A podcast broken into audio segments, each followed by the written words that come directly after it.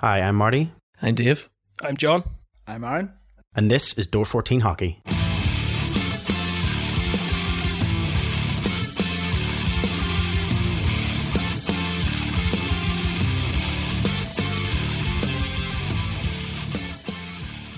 Hello, and welcome to another edition of the Door 14 Hockey Podcast. I'm your host, Marty, alongside Dave. Hello. And John. Hello. No Aaron tonight. He's uh, missing an action this week. Well, he, to be fair, he's got more important places to be than uh, with us talking about uh, hockey. Uh, yes, his uh, his beloved wife. Uh, it's her birthday today, so we did a bit of a shout out, happy birthday to uh, Amy. Happy Um, birthday, Amy. Happy birthday. birthday! You know that we could sing the song because it's not copywritten anymore. Isn't that? No, it's not. We could actually sing it. I mean, none of Let's us can sing sing, it. but let's not. Excuse me, voice of a generation here. Which generation? My generation, which was Feel sorry for your generation. it was first generation. Um, beat, I was supposed to be, you know, like snowman had nothing on me. You know that that little kid had got snowman. It was supposed to be Mang. You know. I don't even know where to go with that. uh, guys, how have you been? Good. I'm not saying anything. The last time I talked about how good I was and what was happening, you just absolutely railed on me. So yeah, everything is fine. Yeah, but was your last time when we asked, were you not like wanting to talk about work? I didn't want to talk about work. It just takes up a lot more of my time than most other things. but you wouldn't think it watching your uh, social media out, out, out- output. You know, between well, actually, no, it's usually just spinning on a bike. Yeah. That's pretty much what it. And what dodgy questions about his underwear. dodgy questions about your underwear. And what was this week's question that you couldn't figure out? You want someone to tell you what to eat? Oh, mints. This week, I think it was. Yeah, mints. Literally, we we now we talked about this. We and I think we really should do it. It's just like one full day controlling day, John's life. Charity day and get his, his life controlled by Twitter. I guess. Yeah, I think it. Should, I think it'd be a great idea. Can it be a day where I'm not at work? No, it has to be a day where you're at work. Because the first it's question is, fun. Why is- can you go to work? The first day, the first question should be, should I go to work? And then people can decide if you should go to work or not. I can do that on a then Saturday quite don't- happily because even if it comes up yes, well, I can't. so We're going to do it on Monday morning. No, we're and going to tweet your yeah, boss. a midweek day. Should I go? And you can't tell your boss. Can you give me a couple of weeks to build up Flexi just in case? Um, but every single part of your life we should control. I think it'd be a good idea. Um, Every single. every single aspect, One day. one day. So anytime you ever ask yourself a question in your head, you have to ask that question out loud. So it could Gonna be need a anything from like, for the next day, aren't we? but like things like, what should I have to eat? Because I'm sure you ask yourself that all the time. So then you have to put it out there for others to decide. We'll see. I'm pure starting one doesn't make him drink cider all night. Oh no! Come on, you know what that does to me. um, but yeah, it's a it's a good idea.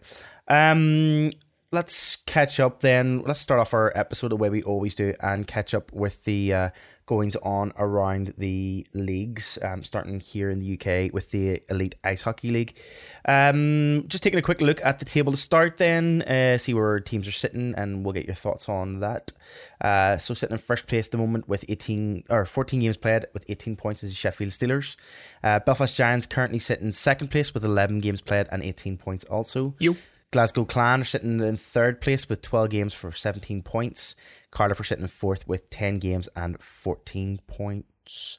Correct. Coventry Blaze sitting in fifth with 13 games, 14 points also. Uh, Fife are sitting in sixth place with 13 points from 13 games.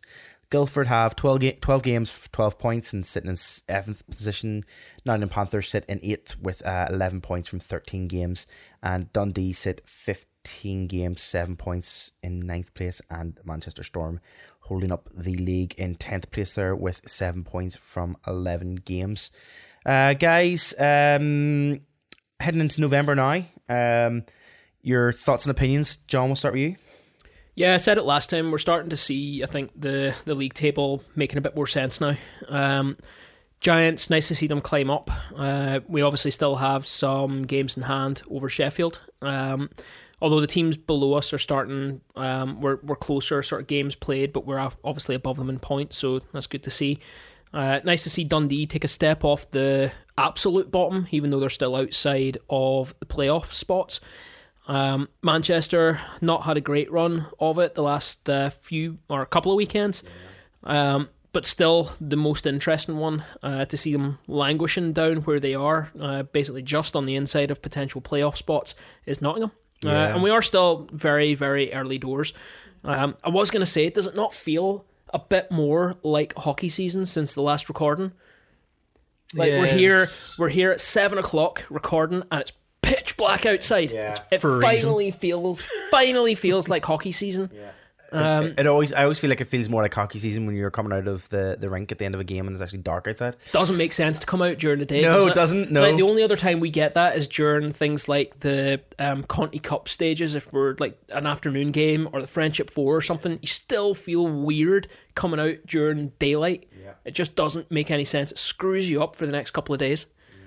Dave, your thoughts? Um, yeah, it's looking uh, super competitive again as we have the last few seasons. This early stages, it seems to be the the new rule of uh, thumb now that every team's going to beat every team. You know, and um, we should see that continue. I think because like Manchester, the, Gi- the Giants playing in Manchester the last few games, the Manchester's been really good. You know, they they look uh, uh, pretty hot. I think they're going to do. I think they, it's really undeserving how, how far they're sitting down that table, and I think we'll start to see them clawed back. Um, very surprising, as John said, about seeing Nottingham down there. Um, I'm very surprised to see Sheffield at the top, and that might, it's not a not a diss on Sheffield, but um, Sure. yeah. Um, but the way their the sort of reactions and stuff, for fans, and they think the whole world's out to get them, which I'm sure we'll talk about later. Um, but the you know 14, 14 games played and 18 points is no, nothing to be sniffed at. But um, and again, I'm sure the Giants fans went through their own wee stint of the sky is falling um, without really taking a deep breath and thinking about it uh, more long term. Um, and uh, yeah, it'll be interesting. I would like to see how Cardiff's next few games go. Um, they're sitting on the lowest games played. Um, I expect them to shoot up the table with the, those couple of games in hand. Um, but I don't think, um, like at the stage, they're not going to overtake the Giants with games in hand alone. But uh, I think they will overtake Sheffield if I'm right. Yeah. Um, I- should be interesting. I don't know. I don't know what your guys' opinions on this, but um, I think I if Sheffield's sitting on top at the moment, obviously in first place. Um, clearly, it's down to and it sounds, but it's down to the fact that they've played more games Yeah. realistically because that's given them. It's making them look better than what actually maybe Sheffield are putting out at this time. Like if you look at their their actual like win losses and stuff, even over the course of the period over the period of the start of the season, you know, the fourteen games, what they've won eight and they've lost five altogether. Um, and that's only one more win from the rest of the teams who have actually won seven. The other four teams after them have won seven each. You know, it's quite a big loss when you look at that win losses. Um, But bear in mind, like too- you're you're looking at the games that they've played. They've three, played three more games than us. But if you look at the goals for in those three games, they have 21 more goals for than us. yeah. So that's a clear indication of kind of where we're sitting with goals. I mean, I don't imagine unless we absolutely hammer somebody a couple of nights. But then, um, but then they've against. also got they've also got nearly double the amount of goals Yeah. against as well than Gi- Giants. they do. and that's Um, the rest of the league's the same um, for having a so-called shaky netminder. Um, you know, 23 goals against in 11 games. Not the world's best stats, but it ain't half bad when you take the rest of the league into account. We we talked about that last time as well. We did say that we have to take the goals for with the goals against. Um, there there is a, a correlation between them. We do have fantastic defense. We have absolutely stunning netminding. Uh, here in Belfast, we're I think after this last weekend, we're starting to see that score and touch coming back again. We're starting to see uh, goals from uh, close in in the dirty areas, uh, close to the crease. We're seeing guys crash uh, in on the crease now, which we didn't see before. We saw a lot of shots on the periphery. Um, so the fact that these guys are now looking like they're threatening to score goals from dirty places on the, the ice is fantastic. Yeah. Yeah, um, and it's hard to argue whenever you know it's hard to argue the fact that you know the three top um players at the moment sitting in the league, you know, just even on goals and stuff, you know, are three Sheffield players, um, and they're carrying their points. I mean, their top point scorer is sitting with twenty points over everyone else, like, and everyone else is sitting there behind maybe 15, 14, 13. Um, but again, the closest one to that is another Sheffield Steeler, John Armstrong, with seventeen points. I mean, yeah, they've got some good players up there, but I think you know it's clear defining where they are kind of currently having issues and stuff, but we know that. Did you uh, see the first uh, Belfast Giant on that list there? Um, I did see the first Belfast Giant. Do you mean an official Belfast Giant or a former Belfast official Giant? Belfast Giant. Uh, Yeah. First official Belfast Giant is uh, Jordan, Jordan Smotherman, Smotherman. number 14 for the Belfast Giant, sitting on 14 14 points? points. what a number. I asked because Brendan Connolly uh, is sitting for the Sheffield Steelers with 14 points also. And, you know, It's definitely a magic then number when we could, have, we could have also said Robert. Dow- we could have also said Robert Dowd because he was also a former Belfast Giant. But yeah, we can forget that sometimes. Um, okay, guys, we will uh, leave it at that, and we'll come back to it in period one. I'm sure. Um, we'll look across the pond over in the NHL, um, starting over in the Eastern um Conference, no Eastern Division, Metropolitan Division, no Eastern Conference Eastern Metropolitan, Division. Division. Yeah, got there. Uh, We know Division. NHL. I do. I just got confused for a second. Um, starting in the Metropolitan Division, uh, first place there, sitting uh, in first was is Washington with 16 games played and 25 points. New York Islanders are sitting in second with 14 games played and 22 points, and Carolina Hurricanes are sitting with 15 games played and 19 points. In the Atlantic Division, then Boston sit top with 15 games played and 11, uh, 24 points. Buffalo are sitting in second with 15 games played and 20 points, and Toronto are sitting with in third with 16 games played and 19 points. The wild card spots in that side are um, currently held by Florida and Montreal. Um, over across the western side in the Central Division, uh, first place sitting with uh, 17 games played and 25 points is St. Louis, followed by Nashville Predators in second Yo. with uh, 15 games played and 20 points, and third, Colorado with 15 games and 18 points. In the Pacific Division, then Edmonton sit top with 17 games played, 22 points.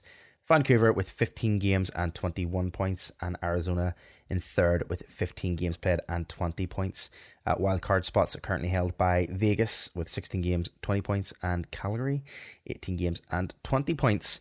Guys, um, let's get your thoughts and opinions then over in the NHL side of things. Um, any teams here of interest pointing jumping out at you kind of uh, surprises shall we say i know there's one there that's surprising me um, and there's a couple of other teams that are kind of holding their own um, looking well so far at the start of the season but i'll, I'll hand over to you guys first uh, who wants to go first I'll go first Yeah, because there's go. one that's I've I listened to obviously a couple of uh, NHL podcasts as well, and the Islanders are on some streak, ten game winning streak. Um, that's unreal. That's not something that anyone expected going into this season. It definitely doesn't look like a fluke either. It looks like they've got the, the systems down. Home record seven two and zero, away record four one and zero. Um, that's last 10, 10 0 and zero. yeah Like that's that's brilliant. they're having a phenomenal that's a phenomenal run they're on um, and that's why it's caught my attention too because no offense but like you kind of see new york islanders you kind of think yeah they're kind of mid-table kind of mid-place usually but that's phenomenal start for them um even to the point where I was like thinking, you know, because I, I think we were talking about it last podcast, the podcast before, but you know, obviously I'm, I'm heading off soon on my trip, and the You going away? Yeah, but I'm not. Yeah, I am. Um, Sorry, I'm just getting my own back here. you are, but um, this is one of the games I was considering going to because it was the cheapest tickets out of all of the teams I was thinking about, and I a was god awful arena. 20, 22 It's the Barclays Yeah. Center in It's the one where you Brooklyn. sit uh, parallel with the ice and can't get this person look sideways. Really? Yeah. Oh, that's weird. Um, but yeah, it's like twenty two dollars something for a ticket. And I was like, mm, I might go. Um, but yeah, no, it's really surprising. I think that's really an interesting one. The other team that was um is kind of sticking in the wild card spot. We were talking about them even last year, um, last episode. Is Florida? Florida. Uh, for for a team that's usually like we're kind of like eh, we're kind of used to seeing them quite bottom usually of no offense to them but they do are quite bottom they're sitting there they've hold they've been holding their own as well they've had a great start to the season um, and they've continued to do so uh, I think the surprises though um, coming into this looking at this at the moment currently where we are sitting I think you know the fact that Tampa's still sitting quite low down in that wild in those wild card spots in the fifth place there um, with 13 games played and only holding th- uh, 14 points. I mean, it's quite low. Um, and followed also as well. I think the surprise one was obviously Detroit as well. Um, looking quite low down there. Um, Edmonton, another team, I think uh, again has had a, a great start. We talked about it last week. You know, um, they've had a they found real they have found real form to start off this season, and have continued to do so. Um, anyone else, Davey? Anything? Anyone? Any jumping out at you? Yeah, well, uh, obviously, Angle, well, the ones that are talked about in my house are obviously the Wild aren't doing, doing too hot, but um, Way down. um, they're going for the uh, first round draft pick. Um, different competition for, we're taking for the place. in. last how many seasons? Uh, um, they uh, the other one that obviously we talk about would be the the Canes, um, Hurricanes, because the the wife's wife's team, um, they're really a bit better start to the season. Had a bit of a few hiccups in the last couple of games, but uh, I still think that they're in for a shout more than just they annoy the life out of a certain somebody. I know. I was gonna say, do you know what? See if you were like coming fresh to the NHL and you were picking a team to follow, I honestly think that my shout now would be the Canes because of the storm surge at the end. They are just they're annoying the establishment, mm-hmm. which I love. They are annoying people like Don, which again I love. Um, and just the fact that they actually look like they're having a bit of crack Yeah, all with the- the game. It Down seems with like, this sort of thing. yeah. Yeah. Whenever you watch them, it seems like all the ta all the players are buying into it, and it's a little bit more relaxed. And it's the almost the complete opposite to what we see currently from the Wild. You know, everything seems so tense. Um, and the when you see interviews and you know everyone's asking who's at fault, blah blah blah. And sometimes it just doesn't click. And the the Wild sitting with a lot of older players, and I would say a lot of ship. I see a lot of players being shipped mid season, and to start for a proper uh, rebuild for for younger guys. Yeah. Sounds like the approach I'm going to take with my fantasy uh, team for next year. Total rebuild. How's that, how's that going for you? yeah, it's not really. Have, you? have you got off the board yet at all? No, I'm 0 4, and it's currently a competition between me and the only other guy uh, with an 0 4 record. So by by Sunday night, Monday morning, one of us is propping up the table. Well, or maybe you both. Oh, oh, so you're up against the other person who's sitting. Yep. Ah, okay, okay. So, So unless it's a draw, Oh, that would suck. would be hilarious. it's pretty funny actually. I had my first draw this week, and I was like, oh, I only got one point. That's kind of annoying. Um, It's kind of anticlimactic. Oh, I imagine it's anticlimactic. I mean, to only score one point. um, yeah, no, uh, I, it's um, I've completely lost my train of thought there. Uh, yeah, the uh, the it's kind of going, and I kind of this this week it was kind of my first, I say, like draw, and I've also lost one. When I, when I lost that first one, I was like, oh, damn it. But anyway, Do you think you lost interest after you lost one? Try losing No, four I've on the not lost interest, and now uh, this week I've been literally uh, this week I've uh, I've shipped some players this week, just like you were just saying. I've shipped some players and kind of changed up my lines. to see if This is the first week where I've just hit auto select. Honestly, Monday morning I hit auto select. I, I got the notification. It's like, oh no, you lost again. It gives you the poo emoji when you lose. It does. Four weeks running, I had to look at the poo emoji. So I just went just auto select. Uh, I'll come back to it eventually, but yeah, just auto select. In fact, the most the most time I spent looking at it was actually out the front of your house, Marty, while we were waiting for you to arrive with the coffee drop off. And I was like, I've got nothing better to do, sitting in the car with Dave, so I'll have a look at my fantasy team. Oh, David, I don't know why take that. Like he said, it's something better he to was do looking at you. his. I was looking at mine. and Pretty pretty much I was just rubbing it in because all my netminders are better than his. That's what I'm currently doing now because I just realised I hadn't set my lines for tonight, so I'm just currently doing that now. While Um, we're recording the while we're recording the podcast because you know you have to do it. Important things, important things. It's important. Um, so yes, uh, let's move on. I don't think we have anything else. Do we have any any other comments before we move on to period one? Uh, nope, nope, Nope. nope, nope. We've got all everything else in period ones. so. Okay. Well, we will pick up um, our NHL talk in uh, our period two, which will be coming up later in the show. Uh, but in the meantime, let's get stuck into our main show and start off with period one of hockey.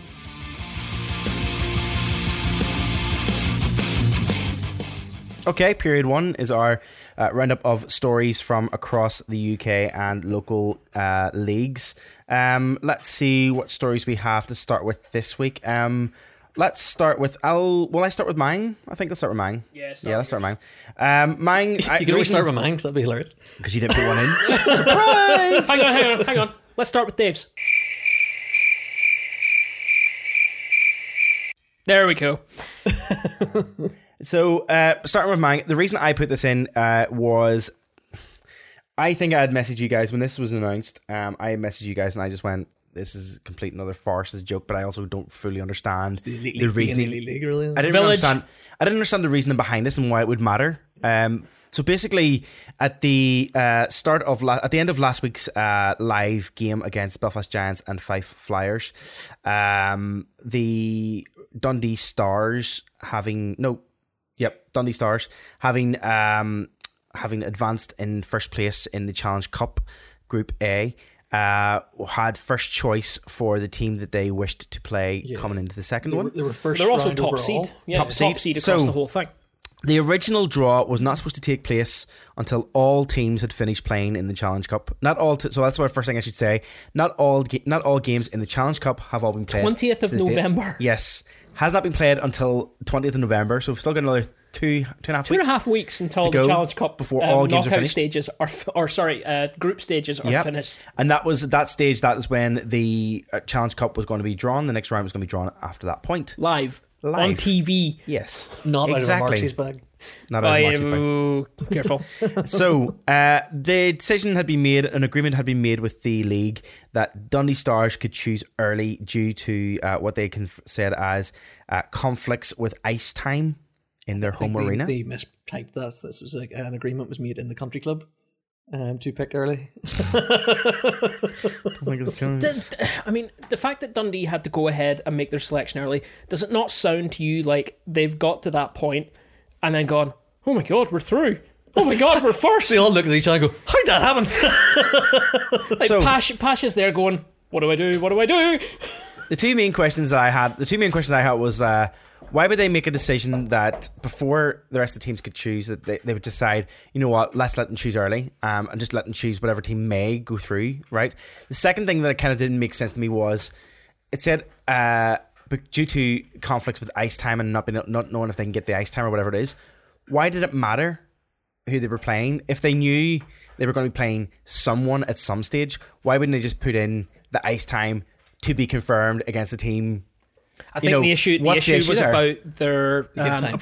travellers, It would be about their opponents and who they would pick. So it's probably not so much to do with the scheduling for the stars. It'll be for the scheduling for whoever their opponents are going to be. Because if you look at how be, though. quick these games have already been scheduled, so the picking wasn't supposed to be until the twentieth. The first game that Dundee have since announced, we'll come on to who they've picked, is the 22nd of November. So there's a day and a half for a team to organise travel and accommodation, perhaps, depending on who they, who they are and where they're coming from. So that, I think, is the issue. So the Stars have had to go, look, these are the available days and times. Um, it's not ideal. We want to give ourselves and the opposition the chance to look at it. Now, secondary to all that, the league went, yeah, that's fine, you can pick early, but then put stipulations on it. So by fulfilling the request uh, to pick early, um, the Stars have agreed to give up the right to home advantage in the second leg. So they're now playing their first leg at home, their second leg away. Uh, yeah. So they've had to give that right away. So they may have had later ice availability, but by going to the league and saying we need to pick early here, depending on dates and times and who it's going to be, they've said, right, that's fine. Here's the stipulation. To me, if they're not able to plan like that, I think there should have also been, I don't want to say supplementary discipline or anything, but like, I don't know, potentially a fine Yeah, on like that. Like, they're would- playing to different rules than the other eight teams, or sorry, six teams, uh, or seven teams that have gone through at this point. Um, they're having to play to a separate set of rules. There should be uh, something should come of that from the league, not just okay, you've lost home ice advantage. Yeah. That to me, that doesn't count. But then you would, when you think that other teams, you know, other teams I'm sure have kept aside thinking, right, there's enough chance that we might be in the second round or we hope to be in the second round, so they've kept dates aside for it. So why wouldn't have done why wouldn't Dundee have just said from the very start, been like, guys, this is the dates that we have, so therefore, you know, keep it in mind so that the elite league I think you know my, be- my you biggest know, thing is that if they hadn't made their selection until the late on on the twentieth, you're essentially only giving the the visiting team potentially a day Yeah. to book their travel and accommodation. But let's be honest. Uh, let's look at you know who they eventually did pick anyway, and they they picked their their um their opponent's going to be the Glasgow Clan. Easy money. That's what they've gone for. That was Yeah, always big th- what was the chance that it was going to be anybody else anyway? You know, let's let's be honest, it was well, going to be them or Fife. because they were always going to have first pick anyway because they came out well, it first. couldn't be Fife because Fife for the only team so far who are confirmed not, Not to make going. it through. Yeah, but that's what I mean. Like it was only going to be one of those two. If I'm Fife like, had went through, you're saying if Fife had went through over Glasgow, they would have One picked hundred Fife percent. anyway. I can I can guarantee that's what that matchup would have been. Yeah, yeah, one hundred. It's a, it's about gate. We've seen it before, and we've criticized it before that gate shouldn't be what drives you. But unfortunately, the way that this league is set up and the way that the stupid Challenge Cup is set up, I that'll always underst- be the decision. I I'll be still don't surprised if we don't see Nottingham and Sheffield Yeah. Go I- up against each other. I have no idea why this cup isn't finished by now. We talk about this every year. There's always something about the Challenge Cup that just. Do you know what? We're it not the only ones either. No, and again, like you can, you can, you know, you can. Not, not saying you can tell based on the way that the the, tro- the, the trophies, you know, handled. How But easily it is broken. how easily it's, I think what you mean is how easily it's replaced. how easily it's, yeah, exactly, or just like conveniently kept because you know they want it. We we have it in uh, in my office um, for some something.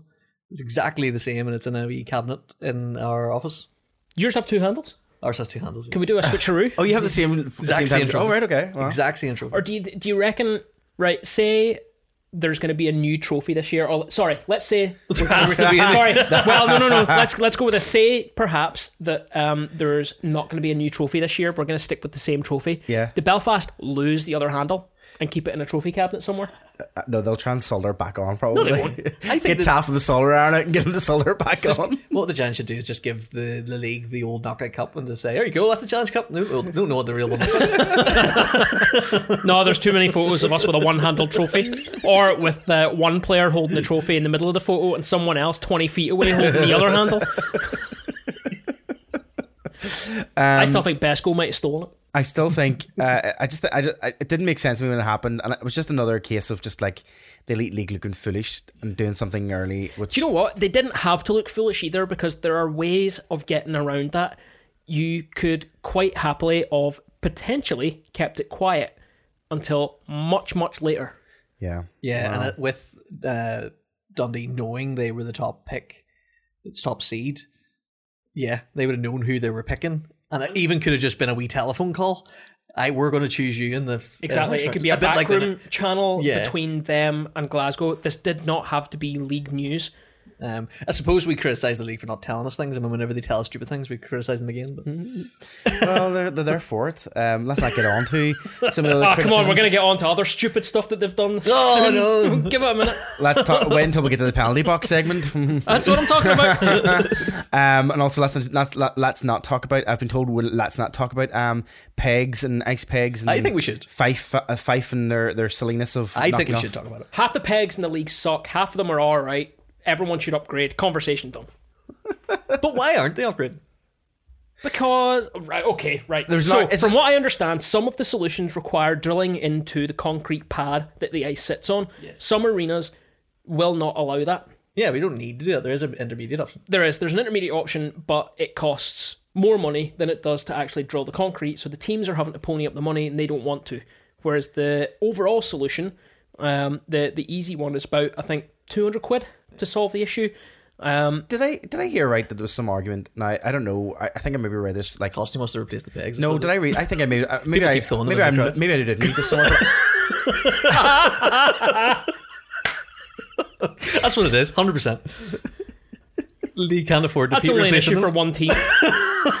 I had heard what I'd read, or uh, maybe I didn't read it, but um, something about uh, one of the reasons why Fife can't change it over or whatever it is is due to health and safety because it's used. Oh, they have to train as a people how to public. s- the- no, No, because no, it's a no, no, public no. skating rink. The rink is used as public Supposedly something to do with that, Yep. and if they if they drill down, there could be big gaps in the ice, and therefore people could trip or something. It's Did not I so read much that the right? big, it's it? not so much the big gaps. It's the um the hole that's left vacant is much larger. And I mean, to me, why are they not then supplied, or why don't you just make end caps or flood the hole and freeze it? Well, that's what they, they do in the O. They flood the hole. That's what they're doing, Dundonald. Yeah.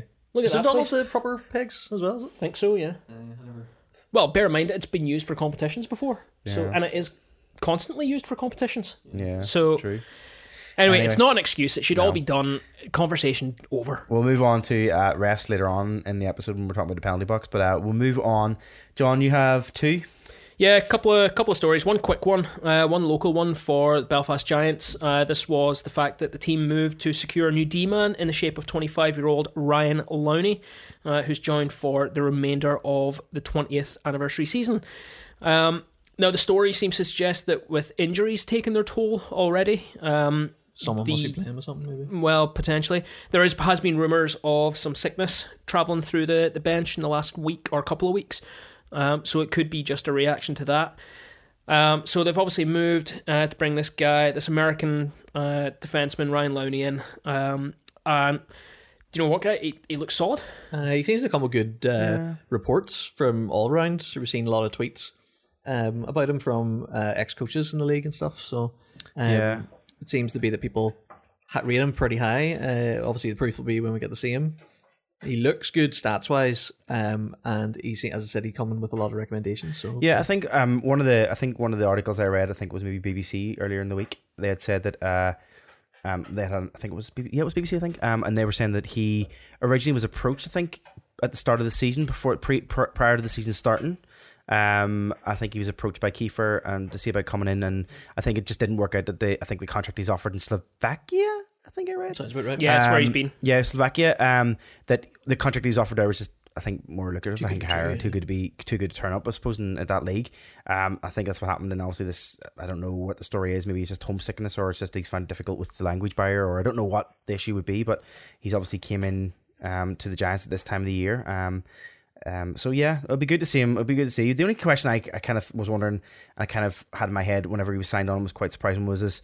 Does this not leave us with two Two, inter- two, inter- yeah. two, two imports. That- Two spare imports. So how's that going to work? How how's that going to work? How are we going to work that one in? Do you think? So there must be, um, as John said, there must be somebody injured, and I think we'll start to see maybe Murph taking a few more games, um, allowing us to play one of those additionals. Um, but we'll, we'll have to see. Um, if there is someone injured or there's a bout of sickness, um, they are obviously because of the high high critical defenses. There must be somebody in the day that's. Um, But that that's the other thing as well is that we could potentially be running almost a fully import D now. uh, yeah. Gary, who's currently playing D, could step up and go into the forwards, um, and we could be looking at playing a, an almost entirely uh, based on the, the stats and looking at people. We could be looking at a, a an enormous import uh, defensive core. Could be insane. Yeah, it'd be interesting to see what happens there. But um, it'd be good. He starts. I think he starts for the Giants this weekend against uh, Nottingham. I think. Double Yeah, he's header, here. He's here So, uh, um, already, and he's trained with the team. So uh, looking forward to seeing join- how he gets on. Yeah, joining the lineup this weekend. The only other comment before we move on to your next story, um, John. Sorry, I just wanted to make one more an um comment just I want just because we were talking about the Giants there and about obviously the changes in personnel and changes in playing stuff. But technically, this player wasn't actually signed for this season, but um he made an official announcement this week to say that he was retiring from hockey, and that was Matt Toe. Um, br- brilliant player. Uh, I think probably a very underrated um Brit Brit. I think he was a very underrated player. I, I really enjoyed watching him play. He was very Thought solid. great, solid player that came in and, and helped the team when needed. And um, now obviously he's going to be he's going well he's here in Northern Ireland because he's got his uh, chain of coffee shops now. Um, but uh, yeah, I just wanted to mention that because obviously he announced this week that he was retiring from hockey. Do you want to know my uh, claim to fame on that then? Uh, I received the last shirt he ever handed to a fan on shirt off the back. in that case, Was that really? His warm up jersey from uh, his last uh, playing season, uh, the last game of that season, they gave away the the black uh, warm up jerseys, which is normally if I'm wearing a, a Giants jersey into the, the games, that's what you'll see me wearing. Um, so, yep, the last jersey he ever handed over to a fan as a playing Belfast Giant. I have it. Yeah, it's either that jersey or your. Uh, Shut up!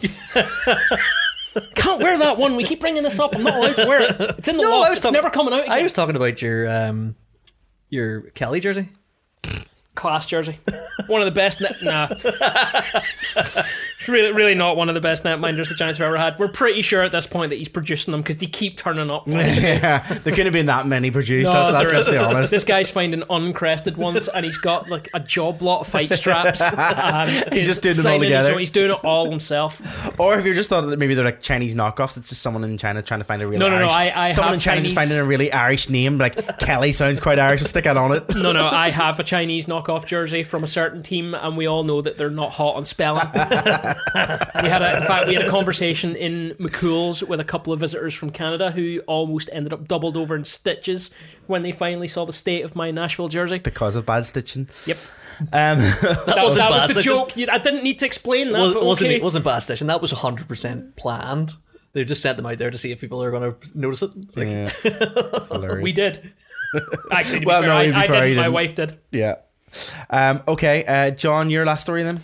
Yeah, I have one more. Um, I do have to thank uh, Banners on the Walls for this one because when we asked for any stories that wanted uh, brought up through this podcast earlier in the week, um, this one was brought up.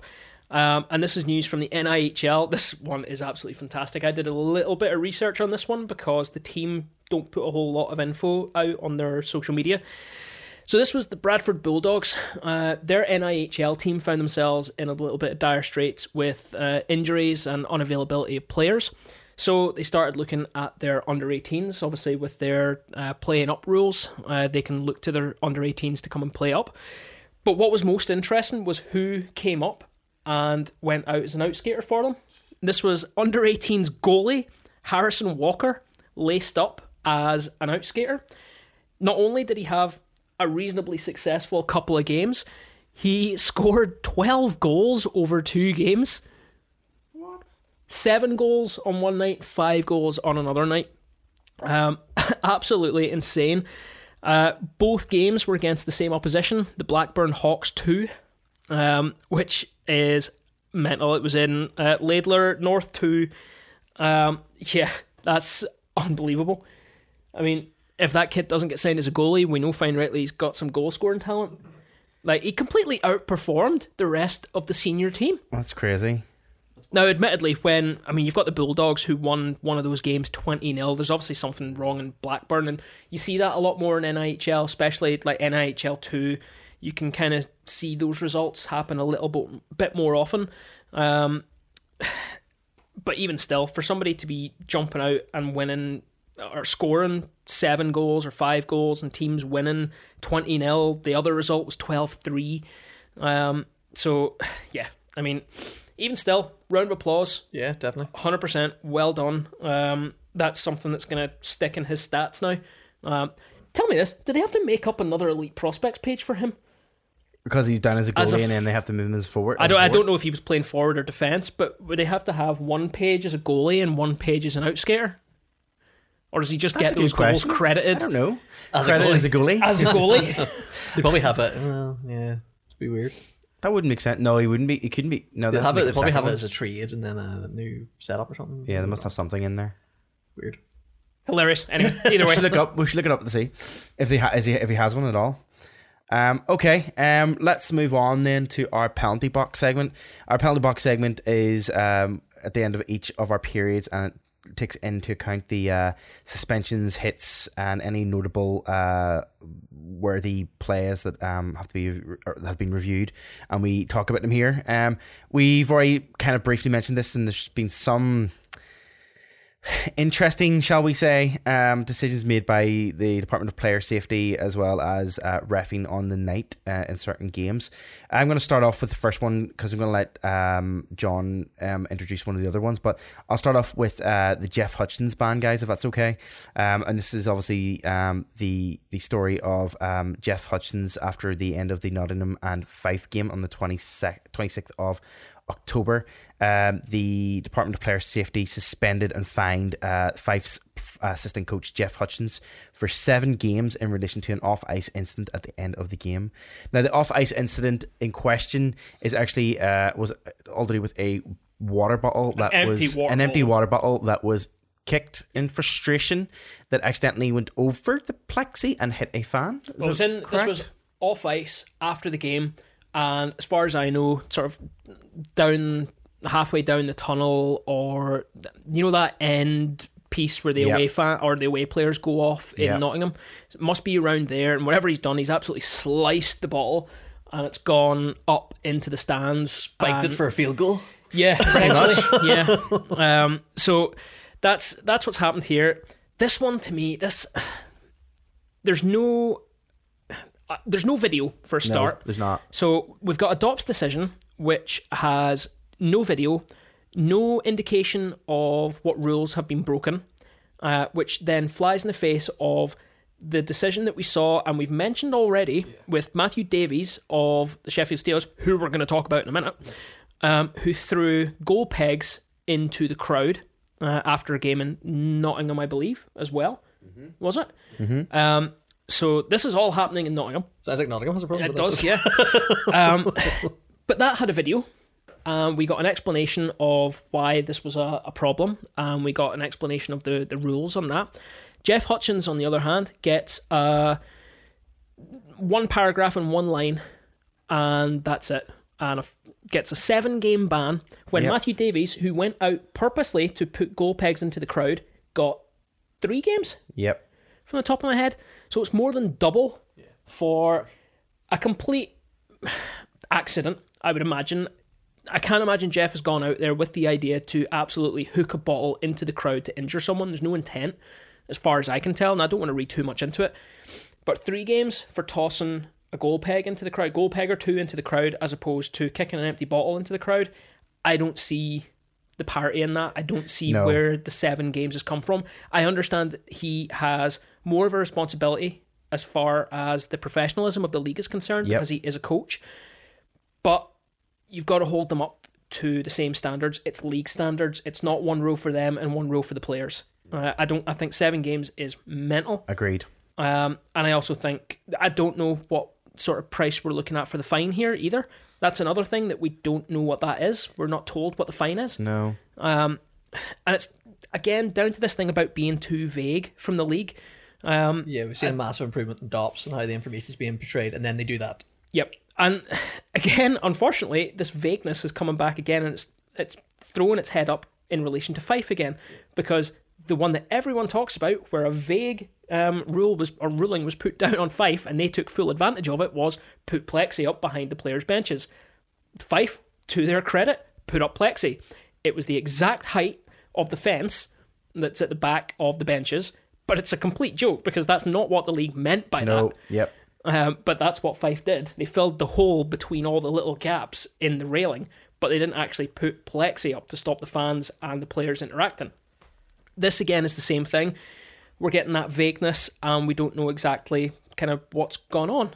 And again, I don't doubt that Jeff probably should have had some kind of slap on the wrist. I don't doubt there probably should have But been some have kind of fine. No. But seven games Seven's- is Seven mental. definitely seems an excessive amount um, for, for, for what happened. For And me, he would have to get seven games if there was a fan stood there at sort of head height and Jeff took a run up, kicked that bottle, play, in fact, placed the bottle in front of the fan, walked back and took like a rugby step up, like a Jonny Wilkinson like run up, targeted the guy and bang, nailed him. That, if he did me, that, he's in that's the- seven games. And if he did that, he's in the wrong career. Because have you ever tried to kick an empty No, if he's getting that, he's getting a game for Scotland.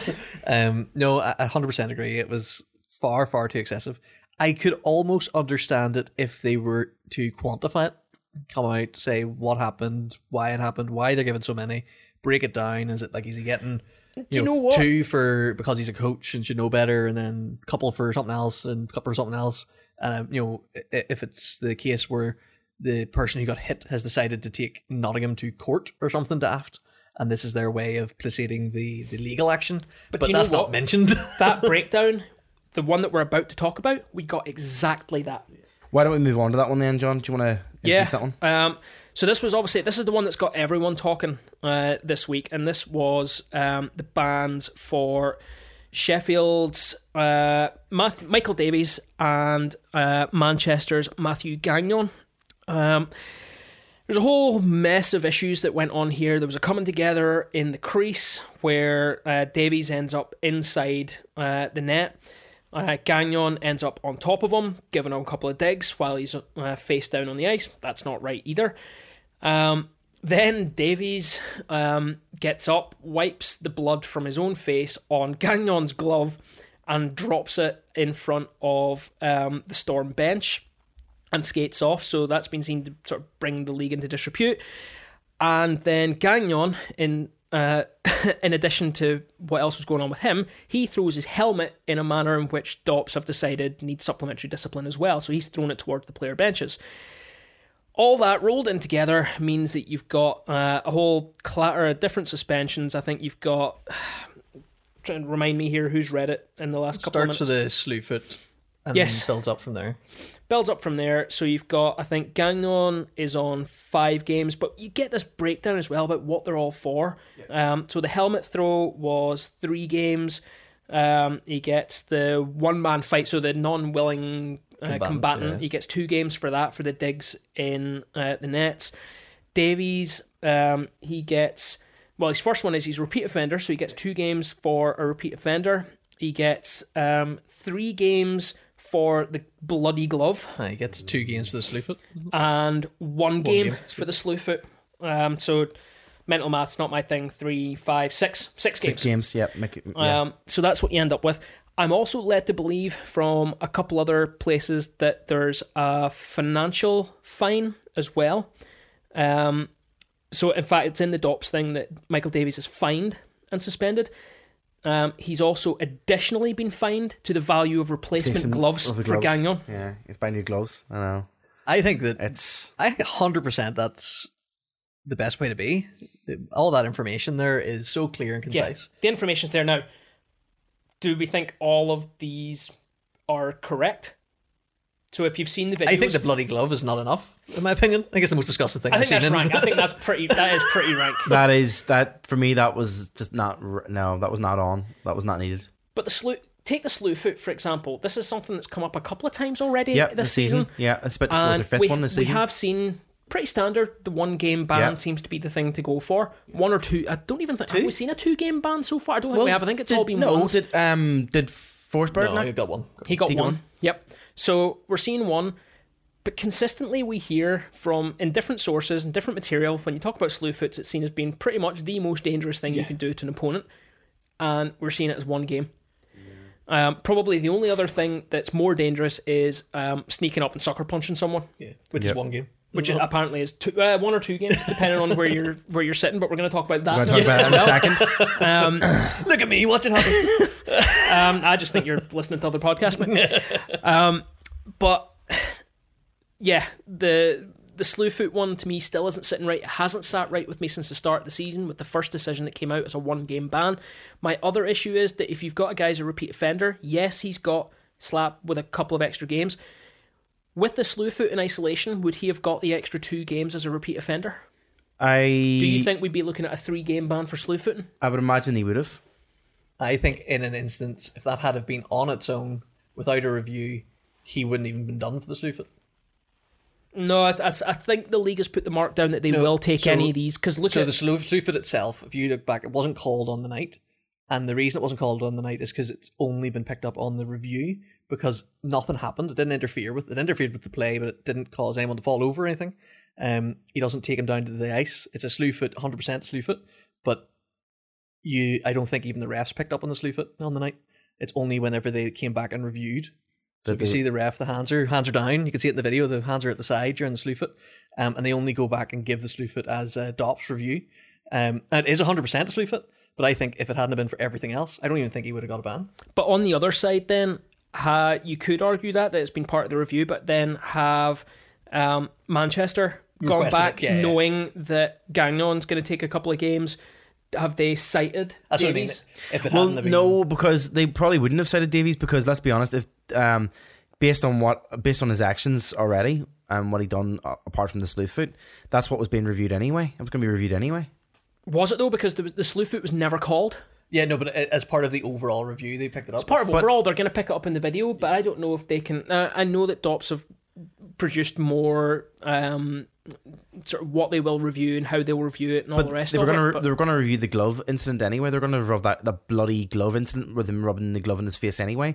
So that was going to be under review anyway. So there's no there's no way there were there were only there is they were going to have to review that. And that was no matter what. they were going to review that, but the Manchester biggest thing is Man- Manchester when they put one in just because of the slew foot, they were going to be they were saying That's what they're true, saying is that's down to how far back they roll the tape.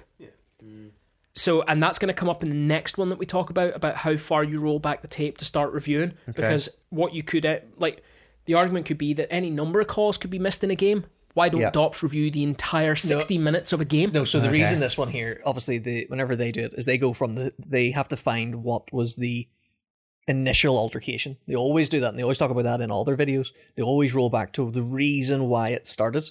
Um, they do that with all the reviews, um, unless it's a isolated incident, like where you know someone drops the gloves and sucker punches somebody. If it's a um, roll up, like they'll go back to the if there was a hit you know, prior to the play, they always roll back and tell you that, and they always talk, talk you about how that one was clean, and then they roll on to the next incident, which is usually where the penalty is. And I think what's happened is they've rolled back to see where the incident started, and they went, "Geez, look, there's a sleuth it," which is what started the whole thing rolling. Potentially, Um, and it's the the you know the the sequence of events that led to the bigger penalties, and they've rolled back and went, "Right, why did this start? Why did this sleuth it?" and I'll I'll take that as uh, as Rip because in DOPS um, ruling they do they do talk about the the slew foot and they say this is what is deemed to start the entire situation. And they so do that Yes, I understand that, but it's just more about what's been cited, what's not, and where have DOPS gone from on that. I don't know if the two players came together earlier in the game. Would that be the what starts no. the situation between the two players, or are they talking about that No, incident? that incident. It's always in that incident. It's always That that incident incident. in in isolation. So That's the I way mean, they've yeah, I, I, I get it, and I'm just, I suppose I'm just arguing the other side as well. Yeah. But The- But yeah, Let's you, you you kind of briefly touched upon that other that the, the last one we're going to talk about, and obviously this is the I'm guessing this is the suspension um for the Sheffield Steelers number 88 Marc-Olivier Vallerand. yeah, Mark Marc-Olivier Vallerand. Um, he then picked up uh, another well one game ban uh, himself for um, roughing, which is an incident which has been deemed roughing under Category One or uh, or careless uh, under DOPS.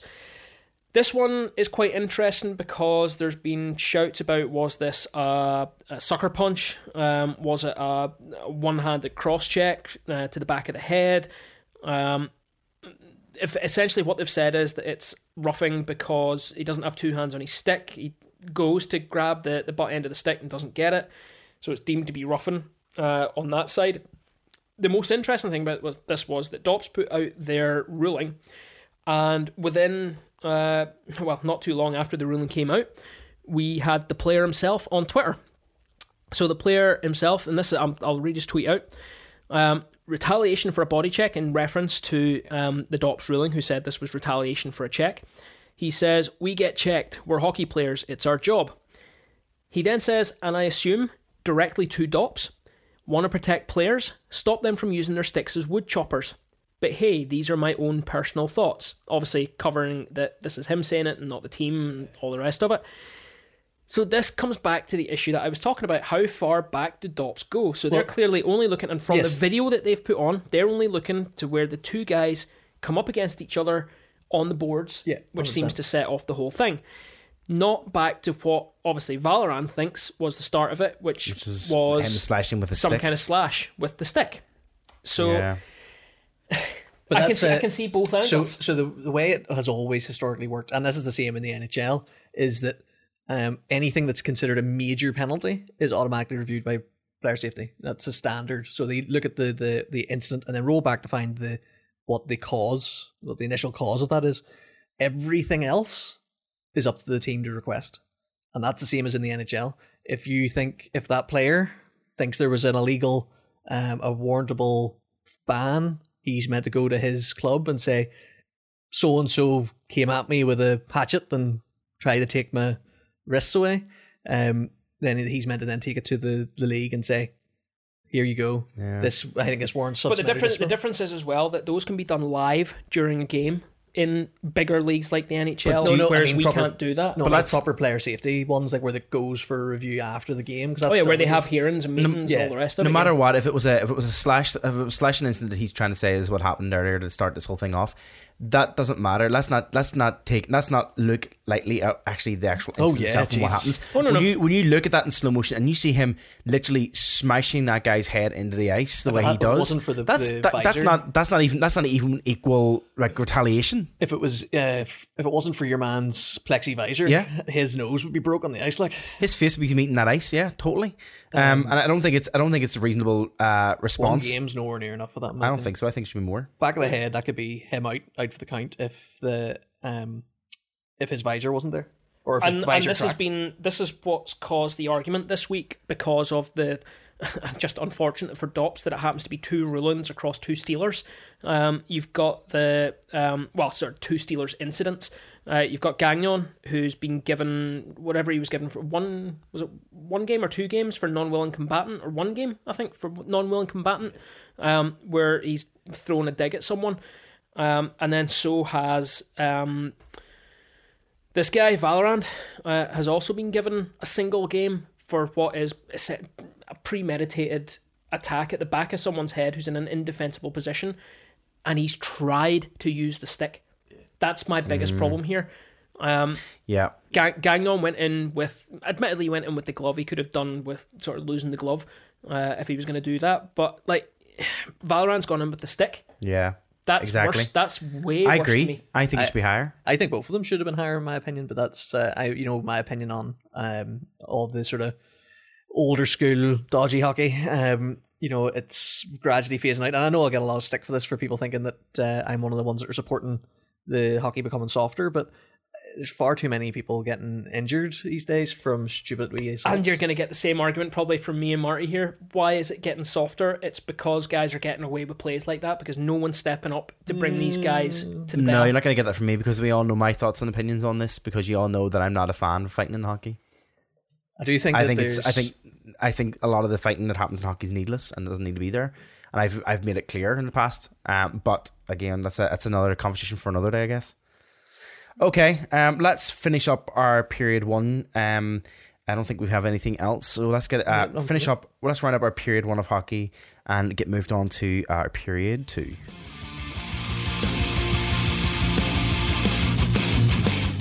Hello and uh, welcome to period two. This is where we will talk about hockey from everywhere else in the world. Um, I will go with the one that's on John's iPad to start with because um, it's in front of me. So I think this is John's piece to talk about an absolutely special jersey. Oh, keep it to yourself, mate. Um, yeah, so everyone knows that we love a jersey, and I especially love this jersey, even if you guys don't. Um, the Winter Classic jerseys have been released. Um, the Predators will face the Stars, and the Predators, I absolutely love their jersey. Um, it is a callback to the Dixie Flyer days. Um, I think it's an absolute classic. I can't wait to get Chinese knockoff. I mean, a proper version of it. Um, as soon as I have a spare hundred and whatever else dollars, Pretty outdoors in front of that jersey is going to look amazing. Pretty outdoors. can't wait. Can't wait. It's going to be so good. I do have to say the main reason I love it is the new alternate logo that they've brought up for it. Um, I absolutely love. I was uh, 100% agree with you with the alternate logo. I do really like it. Personally, I think that would have made an awesome jersey if that was uh, in navy on the, instead of the writing and then had the writing on the arms. I think it would have been a fantastic looking jersey with that. I'm not overly the fond of reason the that custard color. the reason that it's not navy is because the Preds are the visiting team for the Winter Classic. Hence the reason that it's in white. Um, Um, I will admit when we got the call that the Preds were going into the Winter Classic, I have to admit there was one Preds jersey in my head I thought they were going to go for, and it's the silver jersey. I thought they were going to call back. That was season one. Uh, Nashville Predators jersey it had the shiny silver on it, and that was the away jersey as well. I hoped we were going for that, but I have to admit I do love this. My other reason, my other singular reason for absolutely loving this jersey is not because of the jersey itself, it's because of who was there to watch it be unveiled. Young Ethan Oh, yes, McLean yes, yes, was in Nashville the night before for the game. He was there for two games, in fact.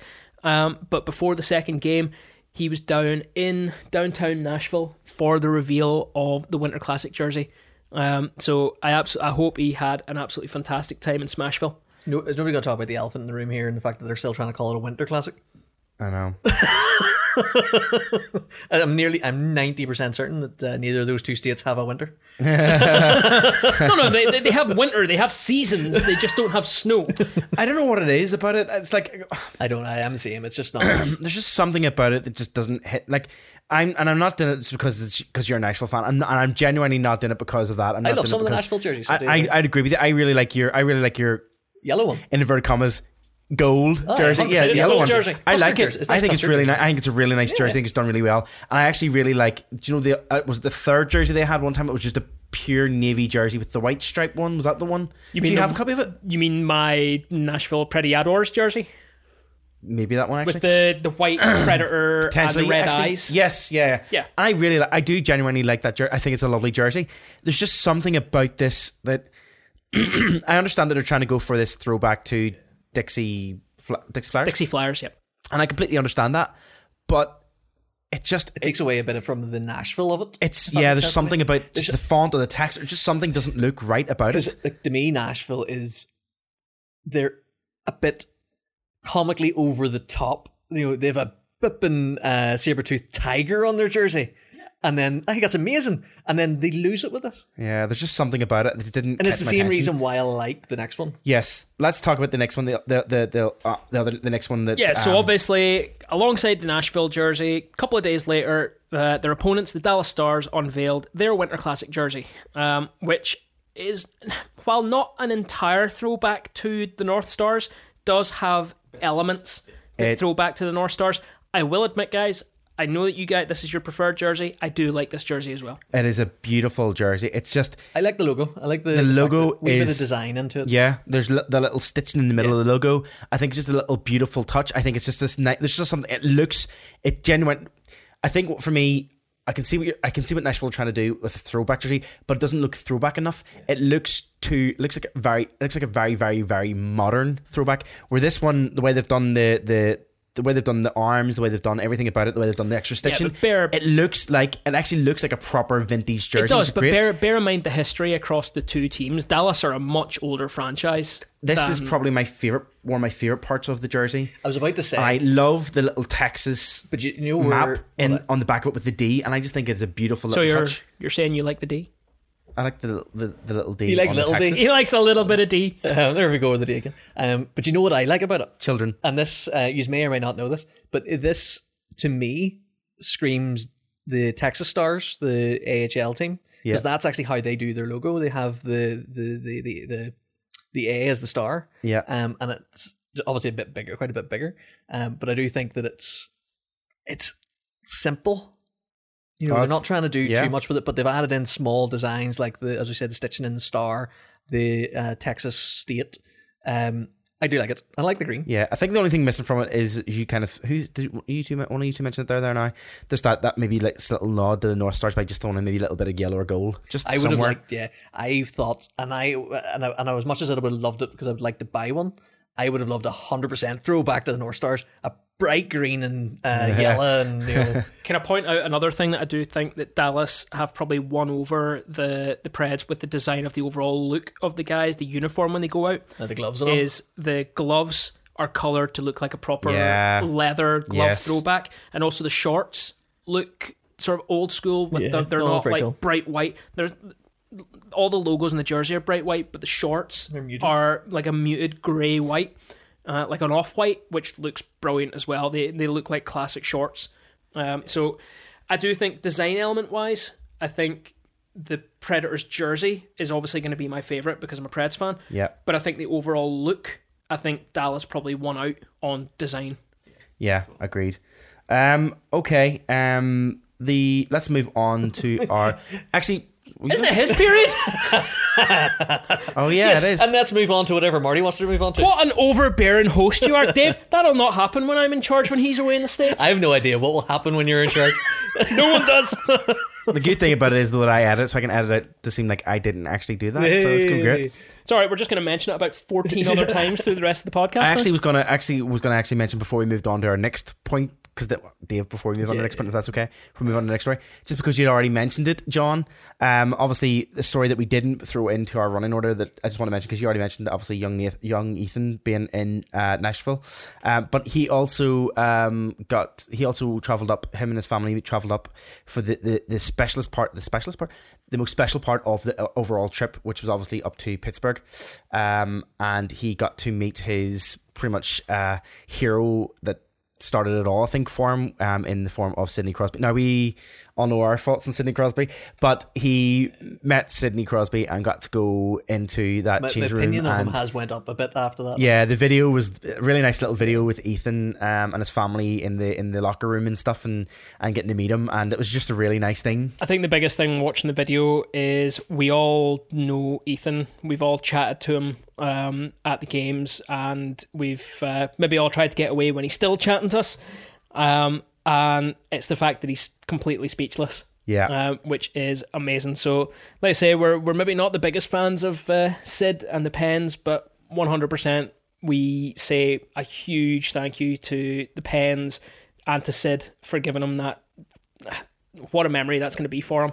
Let alone all the rest of the memories he's making on this trip in Nashville, back to Atlanta, who absolutely love him up at the Gladiators Gladiators, aye. um, and getting time with uh, with Sid there. And I think Washington as well is still on the agenda for them Oh, uh, as well. So he's got a little bit more hockey. I know that he's going to um, Disney World as well, uh, or Disneyland Land. World, which which is the real one, not the European knockoff. Disneyland. No, Disney. there's, there's he's Disneyland. going. Do you know what? There's He's going to- Disneyland and Disney World in America. Oh, one's is. one's up in Anaheim and the other one's down in Florida. I don't know which one's which. can't remember. I know that he's going to Galaxy's Edge, at whichever one he's going LA to. LA one then. I think. So No, it's in Florida. Oh, is it It's in Florida as well, yeah. So yeah, I think he will have an absolutely cracking time. Can't wait to hear all about it, Ethan, as well. Dave, you can take back over your period. no, no, no, no, that's okay. It's That's okay. Go. Oh, you go, go, go. Um, It's like he thinks he runs the podcast or something. He's handed it back to me. That's fine. and back over to Marty. Thanks, Dave. Um, yeah, I have the last Like two a bits. daytime like news couple or something. We're as, as I've described this podcast to anybody that listens, it's like loose women, but about hockey. well, it is. It's a magazine show. It's a magazine show. We're the loose women of the loose women of hockey. That's us. I'm changing all of our descriptions on the website to the loose woman of hockey, and you think I'm joking. I think no, uh. that's the only people ask me to describe it. That's the only way I can think of doing it. Do you know the whole thing about like if I was to put on like testimonials or something like it's stuff that other people say about us. I can't put on there that says Dave says we're the loose women of, po- of hockey podcasts. the only other one would be like, "Have I got news for you?" But then um, we don't have guest hosts. That Do you know what? If someone else, if someone out there, a listener, could tweet us saying, "Wow, Door 14 Hockey are the loose women of hockey podcast," I will put that down on the front page of of the website as a testimonial. Someone do it for me, please. can we tweet loose women as well and see what they say? See if we can get invited in for a day. Please no. Can you imagine the secrets that Coleen Rooney would find out about us? This is all really foreign to me. I don't actually really know what loose women is, but I'm just gonna like. yeah, yeah, nod and agree. I'm just nodding and agreeing. Yeah, okay. Uh, thanks, Dave. Um, uh, the last two parts um, to for this period. Yeah, that's exactly what I'm trying to do. Um, I'm just realizing the time that we're already on. I'm like, woo. Um, last two parts I just wanted to bring up. Uh, the first one was just a quick one. Uh, this is the. If anybody hasn't seen it yet, we're going to put it up because it's just hilarious. This is the OT winner um, in, I think it was last night's game, actually. I think it was, Yeah, it it was was. last night's game between uh, St. Louis and uh, Vancouver. Um, if no one, if you haven't seen it, went into overtime, and in the overtime it's three on three. Uh, Vancouver completely Can't play three on three apparently. fluff their three on three. Uh, their two defensemen literally take each other out, leaving their forward kind of stuck in the middle, and kind of getting stuck. In the meantime, the uh, three uh, St. Louis players. Uh, Take the advantage, go uh, three on one, and Three uh, on oh. three on oh. Sorry, yeah, three on goalie. Um, doing it, little, you know, take some time just up in the in the offensive zone, passing that puck around and just sinking the sinking the goal. It's, I it's mean, the fact it's, it's, a bing bang boom net. it, it really is. It's literally all three of them get a chance to pass on it, and it's just a phenomenal little thing. It's dirty. I, didn't, I, I just wanted to put it in there just because it falls in the NHL part, um, and I wanted to mention it, and I didn't want it to pass without mention because it just it was just one of those things that's just you don't see it very often, and when you do, it's just it's unbelievable. Um, I think someone I did read something about the last time it happened like that. Uh, I think Dave, I think Minnesota were involved. It was a three on one on Minnesota, or three on no one on Minnesota, but uh, Minnesota were able to save the goal, uh, like- which sounds is the like difference. Um, the last part, um, last story I wanted to put up, uh, or I want to talk about before we moved on to period three, was just this um, this poll that was going around um, uh, this week. Um, I don't know if anybody has seen it, but it's a poll that kind of started going around at the, at the start of the week, and it didn't cause controversy, shall we say, but because it was it was done in an interesting way in that all of the players were um, asked. It was a player. It was confidential player uh, survey, um, and they were basically asked. Um, they asked fifty players, fifty top of the top players, a number of different questions to see what their opinions were on different things, and it was all confidential. So there was nobody was being able to pinpoint anybody and see who said what. Um, some some some some people were kind of some of the things were kind of like you know it was an interesting one but i'll kind of give you an example of some of the questions that were put out. So one of the questions was like for example which team was the worst visiting lo- has the worst visiting locker room? Uh the washington capitals win that one with uh, 42% of the vote. Um a lot of the players were saying about how bad it was because it felt like prison showers and prison cells. Sounds Um, like Manchester. really weird setup there where you have like one pole in the middle of like a of of the of the shower and it just spews out water and it's just like that's really weird. Um, so talking about that, uh, some people were saying about Boston was also on that list, um, as well as Carolina, New York, and Florida. Um, also, which was uh, which team was the best locker room was also there, um, and they said that Edmonton Oilers was probably the best one. It's like a penthouse. There's so much space. There's loads to it.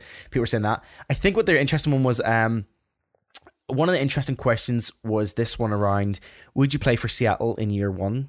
Oh. And sixty percent of respondents said yes. So that's an interesting one. Um, in that, I don't know if it's maybe just because the, obviously the, the, the success that Vegas had in their first year, maybe that's kind of played a part in it. No, but- it's not. It's because they've all seen the price of the season tickets there and they know how much they'll be on. but it's an interesting one to think. You know, there's so many players have said, actually, I would be interested, and you'd be, I would be very interested to see who the 50 players were that they picked Yeah, it to see be. who'd be very interested in that to see.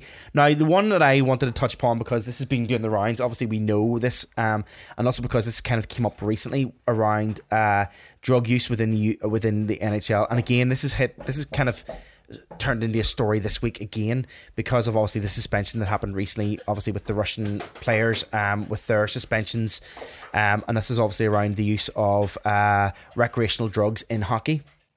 The question was asked: the NHL doesn't punish for recreational drugs. Is that a good thing or a bad thing?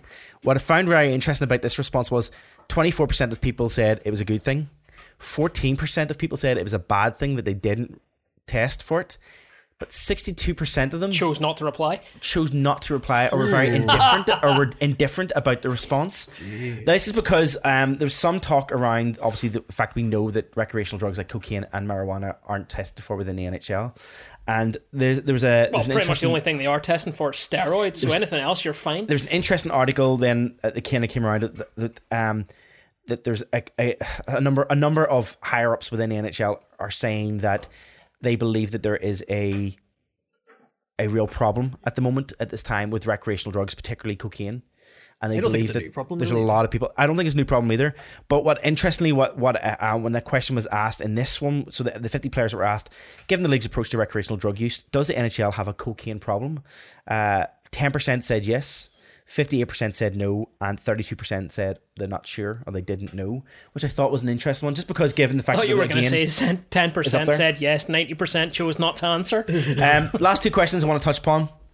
First one was uh, which road city do you dread the most? Uh, the winner there with 42% of that was Winnipeg, only because of the cold weather and because it's always cold there, is what people keep saying. Was what they said. Um, lucky enough, none of our teams um, joined that list. Uh, and the last question, which I thought I know the answer. Um, I could answer probably it for the four of us, um, and I know how our percentages would come out. Do you think the league have has a gritty fatigue? One hundred percent yes. How many? How, what do you think? What do you think? Uh, do you think was the majority said yes? Do you think the majority said no? Do you know what? I'm probably going to say the majority probably said no because it's bringing so much press to the league. I agree. Yeah. Uh, Twenty-eight percent of those asked said yes. There's fatigue, and seventy-two percent Yeah, said tho- no. those are My all God. Philly players. I love the fact that the 72, so the, the, they, they could boil down to that question, but they couldn't answer the one about cocaine. I know. Harsh. I, I just think it's brilliant. Um, uh, and again, I, I know in this one, oh, the other one I thought was very interesting, but um, I, we won't talk about it too much. But the other thing, uh, only one I found interesting was about social media, um, about social media um accounts, and the question was, do you have a burner account? I.e., do you have an account that you come on and you can do things, or you can say things, or you can do whatever it is, and other people won't know it's you. Thirty-two percent of the players said yes, they have a burner account, and the other sixty-eight percent said are no. liars. I agree. Or using a burner account to answer the question. But I thought it was an interesting one, just given the, the current um, conversations that were happening. I just wanted to mention that and bring it up. Cool, cool. Um, I am I right in saying? Oh, do we have a few penalty box bits? Just the one. Um, so who wants to talk about this one? I'll take it because I threw it in there. Um, so this again is uh, an item which went viral uh, last week. Actually, uh, this was in our sort of first lay week, um, and this was um, Scott Sabourin, um, the Senators player, went in to lay a check on uh, a Boston Bruins player, and unfortunately, KO'd himself. Oof. Pretty nasty looking hit. Um, loads of videos did uh, the rounds of it. Um, everyone quite worried. Didn't move for quite a while on the ice. The trainers were out. The medics were out. He was um, strapped up and uh, put on a, a gurney. Thankfully, as he left the ice, the thumb did go up, uh, and he was acknowledging um, everyone. But one of the best things that happened through this was every single player came off the bench to watch him Make sure taken off to make sure that he was all right. Started off with um, his own team came over, and then the the Bruins came over as well, and they all basically lined up between. And it pretty much happened against the boards at centre ice, uh, over by the timekeeper's bench, and they lined up all the way to the corner doors uh, and watched him go off, uh, tapping sticks and everything. It was brilliant. He did later um, throw up a, a quick image on social media. Um, so massive, massive cut above his left eye. Um, looks like he's done his lip in as well. And he actually, to be fair, he looks better than I thought he would. Now, I'm sure a few days later, he's probably looking pretty bruised up on the side of his face. When you see the hit slowed down, it is cheek to helmet, Yeah, and he just he is tough. he's on a different planet before he even hits the ice. Um, so he's very, very lucky. Um, he's obviously been checked out for concussions and all the rest of it. At, at, the moment, I don't think there is a plan for his return to the ice quite yet. Uh, but he did, in his message, he did say, Thanks for all the well wishes. Uh, hope to be back on the ice in the near future. So, yeah, it went viral, but it's uh, it's great to see that he's actually uh, doing okay uh, at this point. Here's hoping he gets he gets recovered. So that could be a, a big one that might uh, linger in his career for some time. You know, concussions are always a bit of a nightmare. Yeah. Okay, I think that's our last point for the period two, and we'll move on to period three.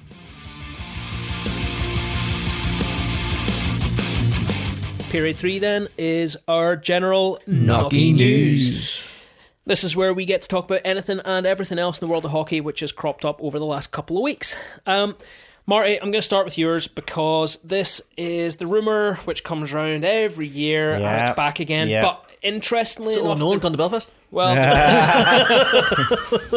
the rumor has come back because of who's actually said it this time. Yeah. Um. So this is a story that um, made its way into the uh, Mail Online this week. Um. The that- meal, The Mail. that uh, high class piece of Yep. literature. Um, but this is the story that goes around. As you mentioned, every year goes around. But this is the story that the uh, KHL um, are looking to expand and move into a English franchise. Um, as part of their next stage of worldwide expansion program. Um, supposedly, this previous week, uh, talks have actually begun with potential owners for these English franchises. Um, we obviously know that. Um, Thought that happened six years ago. well, we know who was talking about it six years ago. We know, um, you know, we know which which uh, which owners were already Neil Black were already in talks. So does that mean that this uh, other person is probably Freddie? Um, so it's it's interesting in that they this I don't know how much more to believe on this. I don't know how much more to go into because as you said, we hear this every year. It comes up, it goes around, and this question, this same question was asked. Um, you know, the same question was asked. I think at the end of the season, um, during the season, fa- the fan agenda, the fan forum, um, at the end of the season, um, previous, and they asked Todd Kelman while he was Todd Kelman was representing the league at the time, and they asked him the the a fan asked him the question, uh, do um do you think or what about this KHL team this expansion is it going to happen or whatever or not? And at the time I think what they'd said was that no it's not likely that you know there's too much about it. It's not going to it, it wouldn't be um a viable option but this seems to have again gained ground. Now this is saying here in this in this piece it said that um two interested parties are now currently in con- uh, discussions with a consortium uh, to develop the indoor arena complex based in Reading or potentially looking at locations within London, premier, uh, discussing Wembley Arena as one of those areas. Um, again, I don't know how much stock you put into this, guys. Um, what do you think? I put as much stock in this as I do about the news that broke in the NFL this week that the LA Chargers are potentially looking at moving to London. Um, yes, it's interesting to see that these higher leagues or these leagues in massive worldwide sports are looking at the UK. The reality, I can't see it. We talked about this the last, I'm, pr- I'm pretty sure about this time last year. Like, you are not going to have a team in London playing a team in Beijing. Like, the Uh, logistics of it are insane. The logistics of the KHL are already insane. You add another, what you going to have, four or five hour time difference from probably the most westerly team at the minute to London. What they might do, and it's not unheard of, because they had the the KHL was in the Czech Republic for a year. They might do it like that, like a single one off, uh, one year, sort of extension to set up a team, um, as in a going concern that would say start in the KHL to kickstart a fan base for that then to filter into the elite league, um, because you wouldn't see it going anywhere else, um, and then that way it comes in with a, a sort of like fanfare of we're in the KHL, like how fantastic we are, and then the next season it's we're in the elite league, and then move, those fans move across. Um, that's what I could see. I couldn't see a long term deal. Um, because as you said, the logistics long term are not uh, viable. They don't just don't work in this uh, in the KHL, and the KHL already has its own financial difficulties. Am I right in saying last season Yeah. there was a lot of questions Yeah. brought up about it? Um, I do think that there is scope for that, maybe one year, with almost like the consortium or the whoever has it with all the money sort of prepaid for a full year of travel and you know all the salaries and everything in there to get the team kicked off, and then dropping down to somewhere like the elite league. But see, this is my thing. The KHL, if this has come from a, a KHL representative, like the piece suggests, um, and again, we're taking this with a pinch of salt considering it's the Daily Mail. Um, Has to be more reliable than some of the sources we use. I mean, the Elite League. Um, well, at least they've got sort of more words than an Elite Yeah, there's- League there's press pictures release. Um, my my biggest thing is why don't they go with the approach that uh, the NFL, the NHL, and the play games. MLB have done by doing Europe or well, like games here. European series. So such, yeah. European series or uh, the NHL does the global series. Yep. Um, the NFL and the M- N- MLB, sorry, baseball, they've been doing the Wembley series. Um, so they do that there. well, the, Why why does it just not make sense to bring two established KHL teams on a rotating basis? And admittedly, yes, with the, the NFL, there's become other issues that the LA ownership are looking like more every year that they might want to move the franchise to London.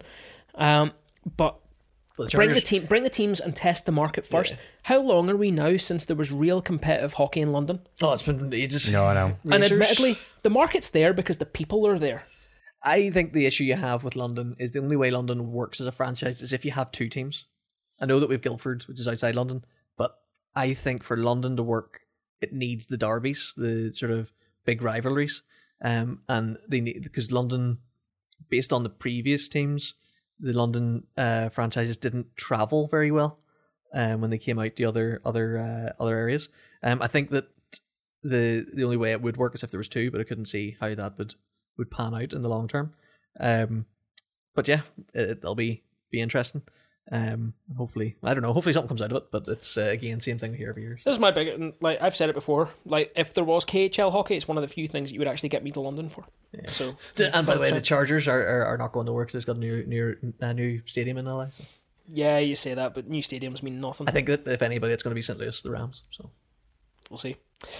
Right, um, moving on, guys. Um, more jerseys. Um, this was this was actually probably my favorite jersey story uh, that came out uh, this week, and this was that the San Antonio Rampage uh, in the AHL are gearing up for their 25th anniversary, and this is a team that has links not just to their own past, but to actually the past of three really sort of different teams. Um, so much so that they are going to wear three different jerseys representing three completely different teams across one game. This is absolutely brilliant. Um, so they're going to wear uh, a Rampage jersey. They're going to wear a San Antonio Iguanas jersey. And then they're going to wear a San Antonio Dragons jersey, which is brilliant. Have you seen the designs of I've these jerseys? it. I've seen it. I've seen it, and they were saying about that each of the three periods will have a different jersey. Obviously, the last jersey being the current Rampage one, I think Yep. it was with the uh, is the final period. Yeah, But I so think it's, it's it's just it's genius, like, but it's it's such a marketing ploy. It's it's such an easy way to get more money. I, I love the idea, but can you imagine like the shirt off the back ticket sales? What Triple that's shirt gonna and do? bag tickets. Like oh. that's insane. and and th- I can't wait for the announcer to get confused and all and start calling them by the wrong name and everything. Oh, do you think they'll do that? So period one, they period one, they're the iguanas. Period two, they're the dragons. And period three, like the visiting team's gonna be like, I don't know what we're doing anymore. you could totally just like if they're a massive team, you could just like jersey up, three entirely separate benches, Yeah. I've- and just change over in the locker room, put out a fresh lineup every single period. It'd be brilliant. we've seen this before, only in movies, you know. Oh yeah. Um, actually, we're going to talk about that movie in a few. We're going to talk about. It. Okay, yep. You ruined it. I'm not coming. It's okay. Spoilers. Spoilers. Anyway, so yeah, we'll throw those up. The jerseys are. I actually quite like the, the designs of all three jerseys. My favorite one is the Dragons one because the dragon is actually even worse than the old Coventry um, badge, which was in itself hilarious. Um, right, one other story before we get to the one that Marty spoiled. Um, we're heading over to Washington because if you follow any other sports, uh, specifically uh, baseball, you'll know that the Washington Nationals were uh, crowned the World Series champions um, last week or the weekend before. Um, which is another one of these American things, world champions. You don't play anyone outside of North America, and you're Is not it- world champions. not You're a North American champions. Is it not a Japanese team? What? In MLB, I don't think so. Uh, in the World Series, there's the MLB. It's the Major League Baseball is different to the. Anyway, if it's one other country, it doesn't count. um, but still, the Nationals um, were crowned uh, champions, and they just went to where they know the party is at, and that's to go with the Caps and go anywhere the Ovi is. um, and the best part of all this, so after the game, uh, they they were at a Caps game. After the game, they ended up down in the Caps locker room. They were sinking beers with um, all the Caps, with Ovi mostly. Um, but the best thing was the the Zambonis when they came out. The the Cap Zamboni has seats in the middle that they normally put um, kids on for like a little trip round while they're uh, relaying the ice between periods. Few of the Nationals players brought the World Series trophy with them and went taps off, Taps off Taps off. lads. taps off round the arena and just got so rowdy through the whole thing. My favorite other one, which isn't actually in the story that I gave, or sorry, it is actually there's a video of it. Um, in the arena, in the Caps arena, some of the fans were underneath the corporate box that they were in and were shouting up to the players. So much so that the players eventually started sharing their beer with them. but by pouring it down, and the fans were underneath drinking the beer.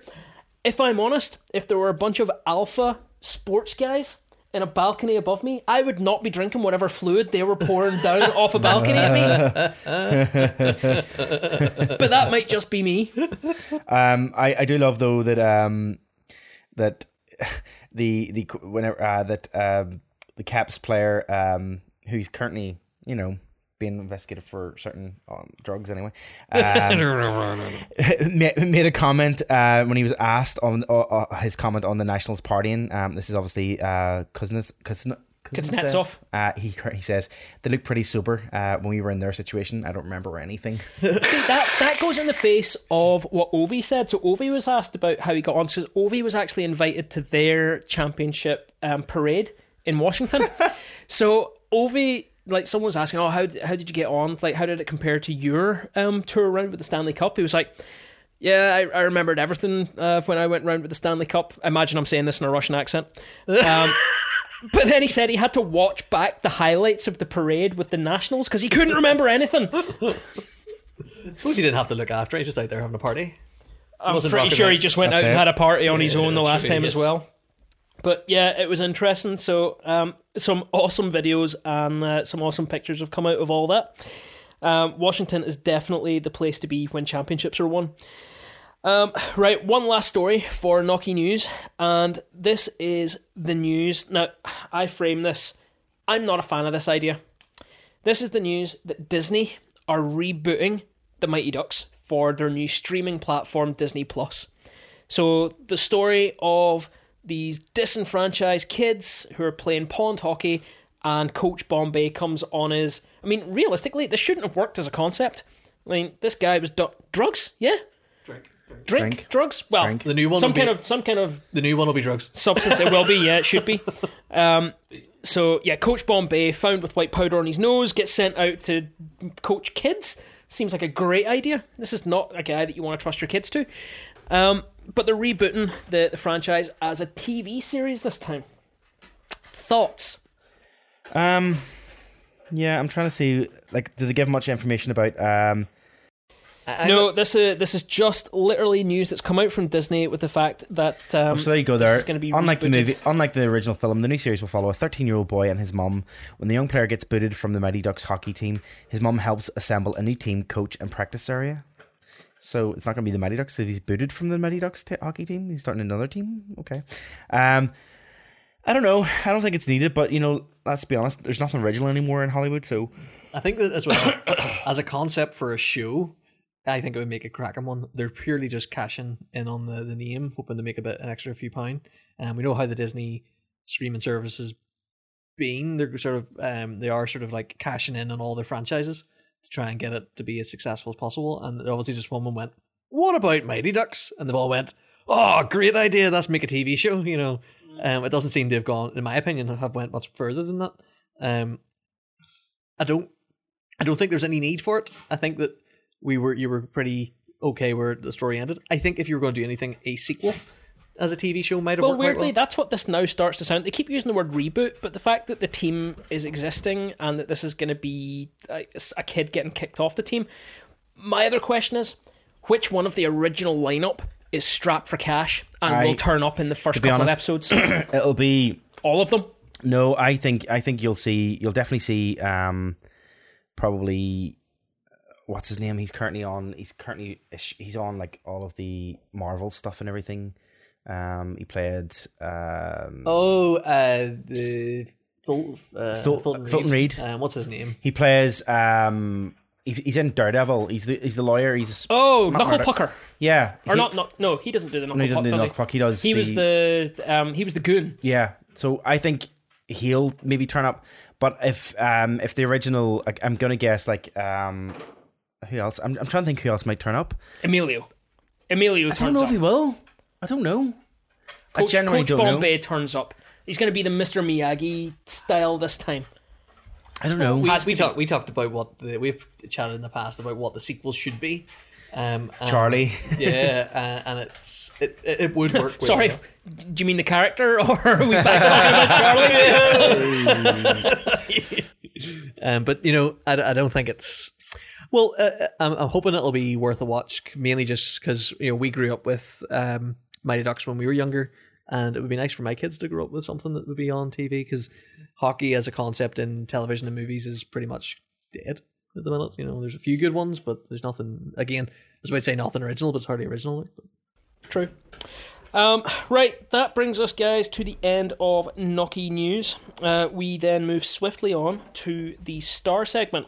The Star segment is um, our bi weekly uh, look at what we want to highlight as having been a star play, player, goal, team, anything really, anything that we think requires special commendation. But we've switched it round this season and we're doing it as a competition. So after the podcast launches, usually around lunchtime that day or the next day, because I forgot about it last time, um, it'll go up as a Twitter poll on uh, our Twitter page, and we ask you, the fans and listeners out there, to decide who takes the point. So up until now, Marty, you were on a two-win streak. You were at the top of the table with two points. Dave was sitting there with one point. The fans were sitting there with one point, and me and Aaron were sitting there at the bottom of the table with nil point. This time, the fans took the point. Yep. That was kind of obvious. So it was a well, it was closer than you think. Um, so running through the results from last time, uh, Marty, you went with Brad Marchand. You came in last place with nine percent of the vote. Yep. Dave, you went with Alex Stalock. Uh, you were second or third place, sorry, with seventeen percent of the vote. which I think's not bad considering half of our listenership probably didn't know who Alex Stalock was. I'm pretty sure I still don't know who he is, even though I have it for fantasy hockey net, netminder. Um, third place then, or second place, sorry, went to myself. Uh, I put forward Jordan Smotherman this time, and I walked away with 35% of the vote. The fans, though, went with Bobby Farnham and walked away with 39% of the vote. So I was nearly, nearly off the mark. But so, so far, I'm Farnham losing on the been hard Stars competition and I'm losing in fantasy competitions. I just suck. So that means we've got a two way tie at the top between the fans and Marty, both sitting with two points. Um, this time around, guys, there will only be three No, nominations. Well, no, I've said that three nominations. Oh, so no fan one, is it? there's no fan nomination this time around. So I thought there was um, fan either fans you're going to see Marty skate away with the, the lead this time around, or someone else is going to join you uh, on two points, or potentially I might get my first point. He would love if he was just discounting himself completely. Yeah, and someone's going to join you on two because he's assuming he's going to lose. Strange, stranger things have happened. Um, I'm pretty sure by this point, if I'm going to get a point, I'm going to have to be the only person who puts a nomination out. Um, this time around, guys, um, Dave, seeing as you haven't written anything in true countdown style, because you haven't written it down, I'm going to come to you first. No, you totally. can't cheat. Yeah, no, hundred percent. Um, so mine doesn't feel very original, but it's more. I think he deserves it, and that has to be uh, Kevin Raine. The last few um weeks, heck, even from the start of the season, you guys know that I wasn't his biggest fan. Um, I didn't. I thought he was a good player, but I think he got a lot of hype. But I have to say, he is filling that hype this year.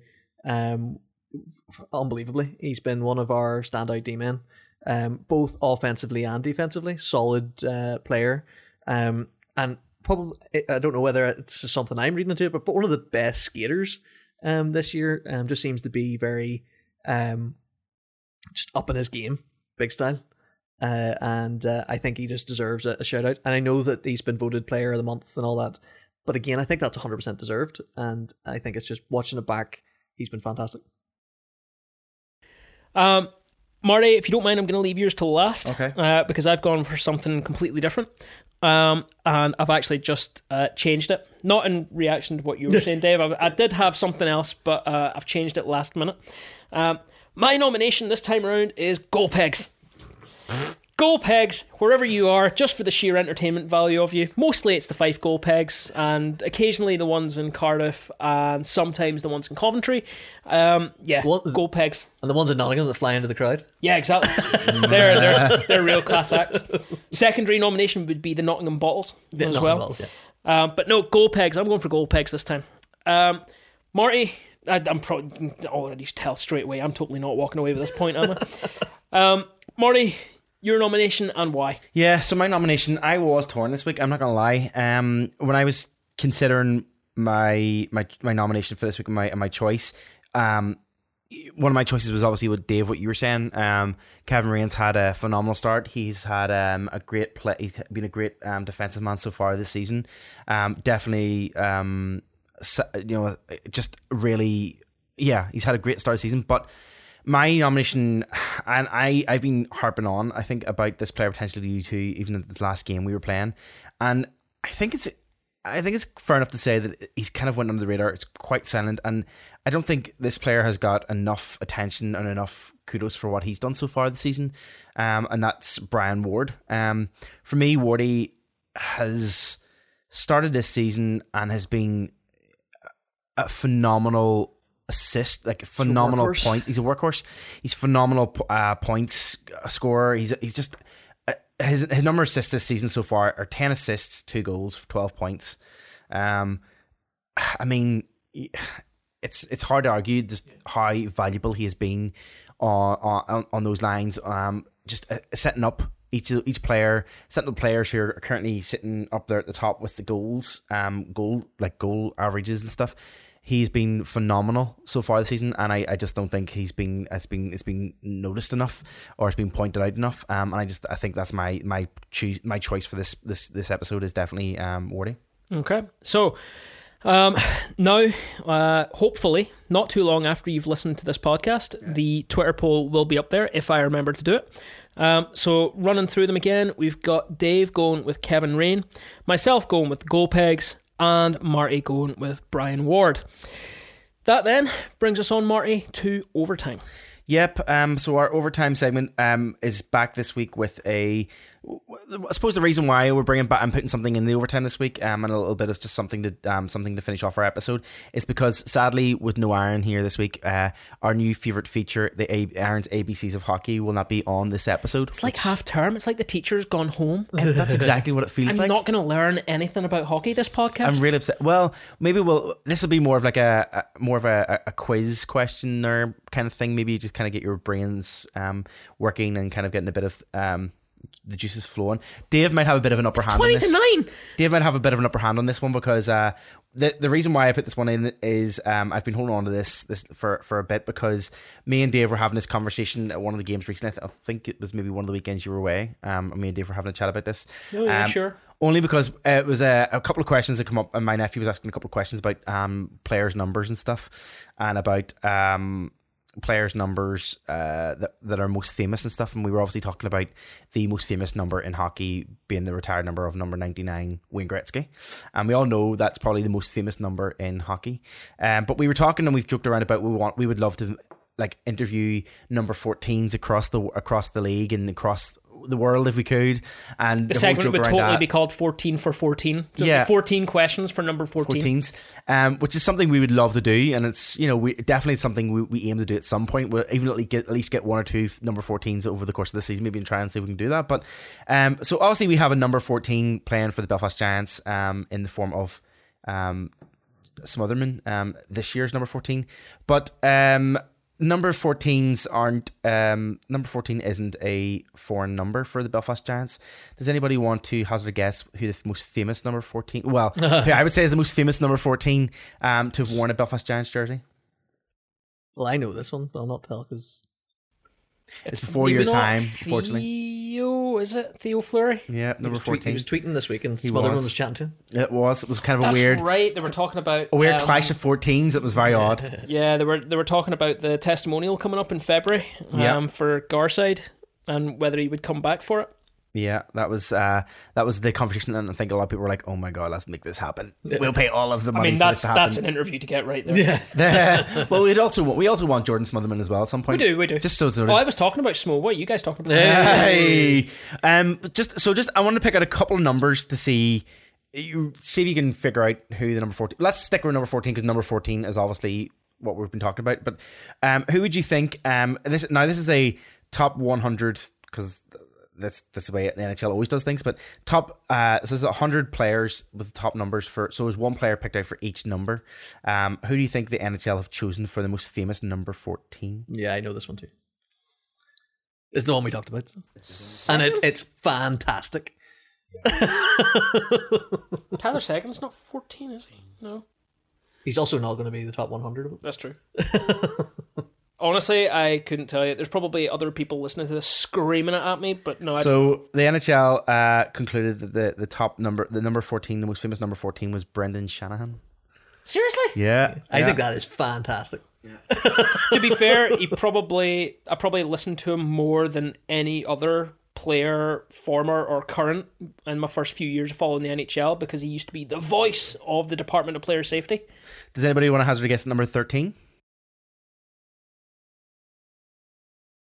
We had a we had a Belfast we had a Belfast version of, of this player uh, playing. Well, he was nicknamed this the same as this player. That gives Datsyuk. Yeah, Pavel Datsyuk, Pavel Pavel Datsyuk. Datsyuk. number thirteen. Um, I'll give you Still two. scoring, still scoring I'll give you- world I'll give goals, you- by the way.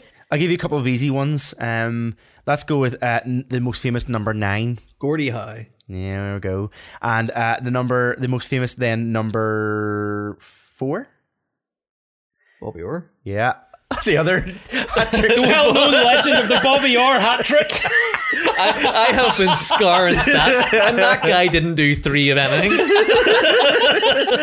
I, I just couldn't help but having to put those two in. Um, but I, I think it's an interesting list. There's a there's a couple of interesting ones in here. Obviously, the lower numbers are probably the ones that are probably most well known. Um, obviously, as you go up the numbers, number twenty seven, Scott Niedermayer, um, Okay, is yeah, yeah. mentioned as the number twenty seven. Is probably the most famous. The most famous number thirty. Goalie Uh, oh, um, Devils. yeah, I was about to say. Schneider? No, um, Brodeur. Yeah. Of course Marty I knew. Brodeur. Marty Was it Brodeur. Schneider? My Yeah. brain was not going out with the name at all. It's late on, I'll give you that.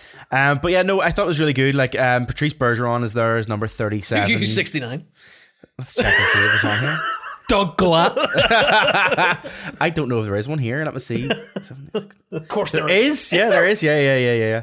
Um, it's uh, a Sharks player, yeah. Andrew Deschar- Desjardins. No, not ring a bell. There wasn't one lost to pick from. Um, so that's number 69. Doug but uh, yeah, I just thought uh, so. We'll, we'll share this anyway, so you can have a look through and see if your favorite number there, and and see who makes it as your favorite number, um, whatever your number is in the back of yours that you would normally choose. What number do you normally? You go sixteen, don't you? 15 for me. Fifteen and sixteen. Let's have a quick look and see. Obviously, Pavel Datsyuk would be my spirit animal name because I'm number thirteen. It's my favorite one. Uh, John, yours would be Milt Schmidt because you know he's very famous. I wonder who he played for. I can't even tell. Like that jersey doesn't tell me anything about who he plays for. Looks very original. That tells me 60, doesn't nothing. Also, the number's on the front. The number's on the front. Unless, Unless he you just put his jersey on back to Uh, front. Dave, your spirit animal, and according to this would be Brett Hull. Oh, uh, from nice. St- from St. Louis. So, uh, and I know, we know that uh, D- uh, that Aaron's favorite number is uh, twenty, and he played number twenty, and his his spirit animal would be Luc Robitaille. So there you go. We'll put it up anyway. You can have a look and see. and that just takes us to the end of our overtime segment. Um, and that takes us really to the end of our show. Um, as usual, um, reach out, get in touch, um, listen to previous podcasts, uh, other content that we have, and check out the content for this episode all on door14hockey.com where you can check out everything and anything related to the Door 14 Hockey podcast. Uh, catch up with us, uh, chat with us, send us your suggestions, your comments, your thoughts, opinions, and whatever else. Get involved with future episodes. Uh, follow us on our social media uh, at Door14Hockey, all on Instagram, Facebook, and on Twitter. Mostly Twitter, I think. That's right to say. Twitter, Twitter, so there you Instagram. Instagram well. Sorry, Um, sorry, Facebook. You're just boring though. Get involved, sorry, Campbell. uh, and yeah, give us throw us a throw us some some comments and let us know how you, what you think of uh, our uh, previous episodes, this episode, and Tell us how much we're like the loose women. how much we're like this women and Someone please do that. other comments and other stuff that you want to add. Um, and with that, then it really just takes us to the end of this week's episode. Uh, so let's let's sign off. Uh, I'm Marty. I'm Dave. I'm John. Have a great week.